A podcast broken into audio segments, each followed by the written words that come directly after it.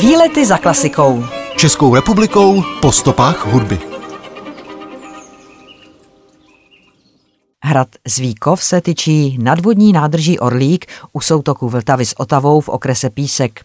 Stojí na skalnaté ostrožně asi jeden kilometr severně od obce Zvíkovské podhradí v nadmořské výšce 370 metrů. Od roku 1963 je chráněn jako kulturní památka a v roce 1978 byl zapsán na seznam národních kulturních památek. Na Zvíkově se točily například pohádky Marie Růžička, Sedmero krkavců či Lotrando a Zubejda.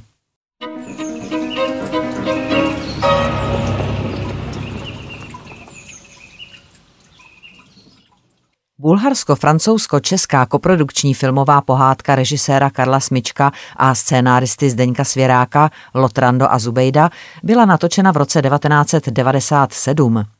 Děj vychází ze dvou pohádek z knihy Devatero pohádek Karla Čapka. Konkrétně se jedná o druhou loupežnickou pohádku a velkou pohádku doktorskou. Film měl premiéru v českých kinech v září roku 1997 a o rok později byl odvysílán jako štědrovečerní pohádka České televize. Hlavním hrdinou laskavé pohádky s písničkami pro celou rodinu je mladý loupežník Lotrando, syn starého raubíře Lotranda, který je náčelníkem loupežníků, žijících v lese a okrádajících nebohé pocestné. Starý Lotrando dal svého syna na vychování do kláštera, kde z něj mezi mnichy vyrostl jemný mladý muž. Mladý Lotrando sice slíbí svému umírajícímu otci, že po jeho smrti převezme živnost, ale s ohledem na své vychování není schopen nikomu ani skřivit vlas na hlavě. Naštěstí potká drvoštěpa Drnce, který se s ním rozdělí o kus chleba s tvarohem.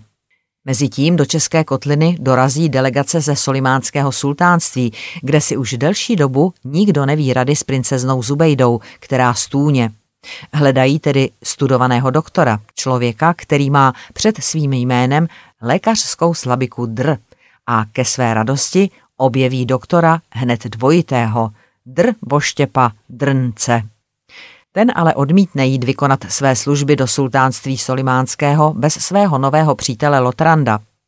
Teprve po příjezdu ke dvoru zjistí, že tam nepotřebují služeb drvoštěpa, ale doktora. Problém je ovšem v tom, že pokud se jim nepodaří princeznu vyléčit, budou oba o hlavu kratší.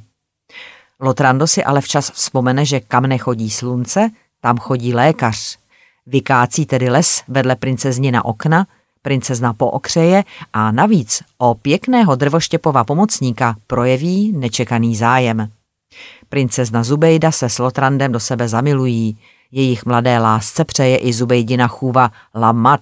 Navíc Lotrando zjistí, že je to jeho krajanka a co víc, dokonce jeho matka Madla. Společně se vydají zpět do české země, kde se z Lotranda stane mladý pan učitel. V pohádce zazní šestice písní od skladatele Jaroslava Uhlíře a textaře Zdeňka Svěráka, z nichž asi nejpopulárnější se stala písnička Nám se stalo něco překrásného. Autor hudby Jaroslav Uhlíř má na svém kontě hudbu i k celé řadě dalších oblíbených filmů a pohádek, například Vrchní prchni, Vratné lahve, či Z čerty nejsou žerty nebo Princové jsou na draka, z níž pochází i oblíbená písnička Statistika.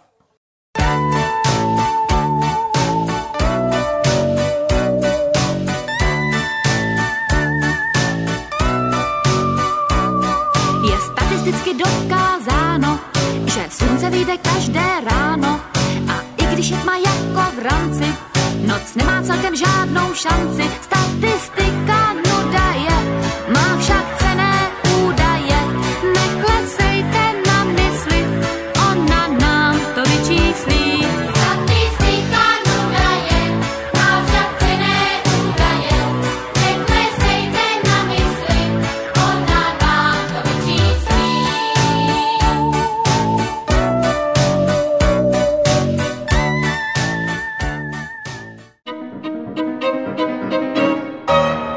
Výlety za klasikou.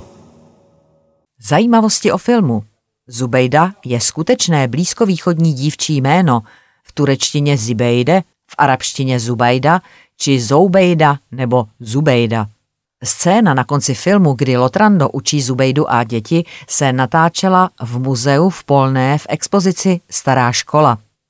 Ve filmu si zahrál i režisér Karel Smyček, a to posledního muže na konci dlouhé řady léčitelů na začátku filmu. Když pan Lustig říká Hálímu, něco jsem vám dovez z Kutné hory, na krabičce doutníků je opravdu chrám svaté Barbory v Kutné hoře. Ve scéně procházky po tržišti je na plátně zobrazena postava malíře Henryho Rousseau z jeho vlastního autoportrétu z roku 1890, který je k vidění v Národní galerii v Praze. Místo malířské palety však drží v ruce meloun. Film se natáčel na Valečově, Veselém kopci, Voznici, Třemošné, Svatým Janu, Zvíkově. Exotické lokace se točily v Bulharsku ve městech Šumen, Balčik a Nesébar a jejich okolí. Staročeskou vesničku dřevorubce Drnce představoval skanzen Veselý kopec. Jako školní klášter, kde se mladý Lotrando učí nejrůznějším vědomostem, se v pohádce objevuje hrad Zvíkov. Výlety za klasikou. Hrad Zvíkov založil pravděpodobně král Přemysl Otakar I. a jeho potomkům patřil až do vymření rodu v roce 1306. Poté ho získali do zástavy Rožmberkové, od nichž ho vykoupil král Karel IV. Během husických válek se vrátil do zástavy Rožmberkům a po nich se v držení hradu vystřídali Švamberkové, Egenberkové a nakonec Schwarzenberkové. Během své historie byl několikrát dobýván a přestavován. Ostrožna byla osídlená už v pravěku, kdy zde stávalo hradiště Zvíkov, za jehož pozůstatky jsou považovány valy a příkopy v předpolí hradu. Předpokládá se, že vzniklo už na konci starší doby bronzové.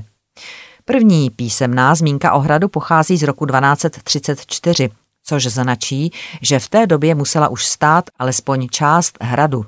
Hradní jádro pak bylo rozšířeno o dvě palácová křídla za doby vlády krále Václava I., který na Zvíkově v roce 1249 věznil svého syna Přemysla a příslušníky šlechty, včetně pražského biskupa Mikuláše, kteří se podíleli na Kralevicově vzpouře.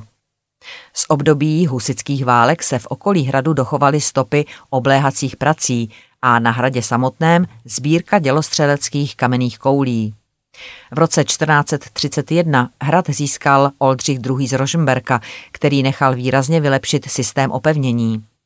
Ve druhé polovině 16. století se za Jindřicha III. staršího ze Švamberka hradu dostalo renesančních úprav. V roce 1550 vznikl na místě starých chlévů pivovar. Fasády jádra byly vyzdobeny s grafitovými omítkami, okna získala nová pravoúhlá ostění a vznikla většina dochovaných maleb. Podle nápisů u vjezdu do paláce a u okna v průčelí víme, že v letech 1561 až 97 práce vedl stavební mistr Honc Vlach. Kromě dalších úprav byla také v roce 1554 zvýšena věž hláska. V letech 1618 až 20 se jeden z posledních švamberků na hradě, Petr II., zúčastnil stavovského povstání. Po porážce stavů se posádka z Víkova odmítla vzdát a pokračovala ve vzdoru až do roku 1622, kdy byl hrad obležen, dobyt a vyrabován. Kromě škod na vlastní stavbě byl císařským vojskem také poškozen švamberský archiv, uspořádaný v roce 1616 archivářem Václavem Březanem. Ve stejném roce se novým majitelem hradu stal Jan Oldřich z Egengerka, který sice nechal hrad opravit, ale už zde nesídlil a využíval jej především k vojenským a hospodářským účelům. V roce 1719 hrad získali Schwarzenberkové, kteří však sídlili na sousedním Orlíku a Zvíkov tak přestal být správním střediskem panství. Roku 1741 hrad nakrátko obsadilo francouzské vojsko a o deset let později velkou část hradu zničil velký požár. Přestože byl hrad ještě alespoň částečně udržován, opraveny byly kaple a dvě věže a roku 1777 postaven kamenný most k Písecké bráně, postupně se měnil ve zříceninu. Celkové chátrání zastavil až Karel III. ze Schwarzenberku v letech 1840 až 44, ale k razantnějším stavebním zásahům přistoupil až po roce 1880. Rodu Schwarzenbergů Zvíkov patřil až do roku 1948, kdy jim byl zabaven a od roku 1950 se stal státním hradem. V současné době je areál hradu Zvíkov trvale celoročně volně přístupný, a to jak Královský palác, tak i Hlízová věž, která je jeho součástí. V přízemí hradu se ve třech prostorách nachází expozice věnovaná místním archeologickým nálezům. Přístupné je i sklepení a dochované nebo v minulosti rekonstruované sály. V prostorách hradu je k vidění jak model celého hradu, tak transfery renesančních maleb, historický nábytek, oltář přenesený z bývalého kostela svatého Mikuláše v Podhradí a vstoupit je možno i do hradní kaple, která byla postavena v druhé polovině 13. století a je vyzdobena nástěnými malbami z 16. století. Na hradbách jsou pak pěkné vyhlídky na Vltavu a Otavu i na jejich soutok. Hrad Zvíkov je opředen různými pověstmi. Jedna z nich o Zvíkovském radáškovi se vypráví už od roku 1597. Tehdy se prý na Markomance, nejstarší části hradu, prováděly stavební práce.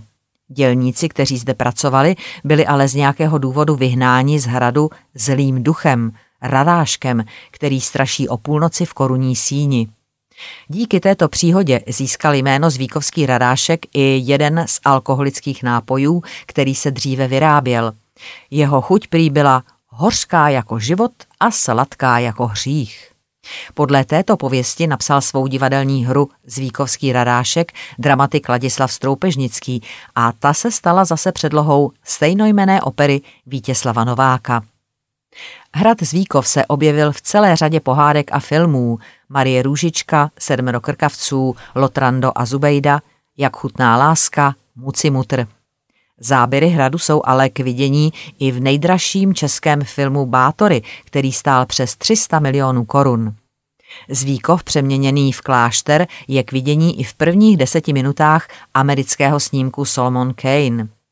V 70. letech 20. století se tu točila i rakouská komedie Lhář a jeptiška a v 80. letech film Věry Chytilové Šašek a královna.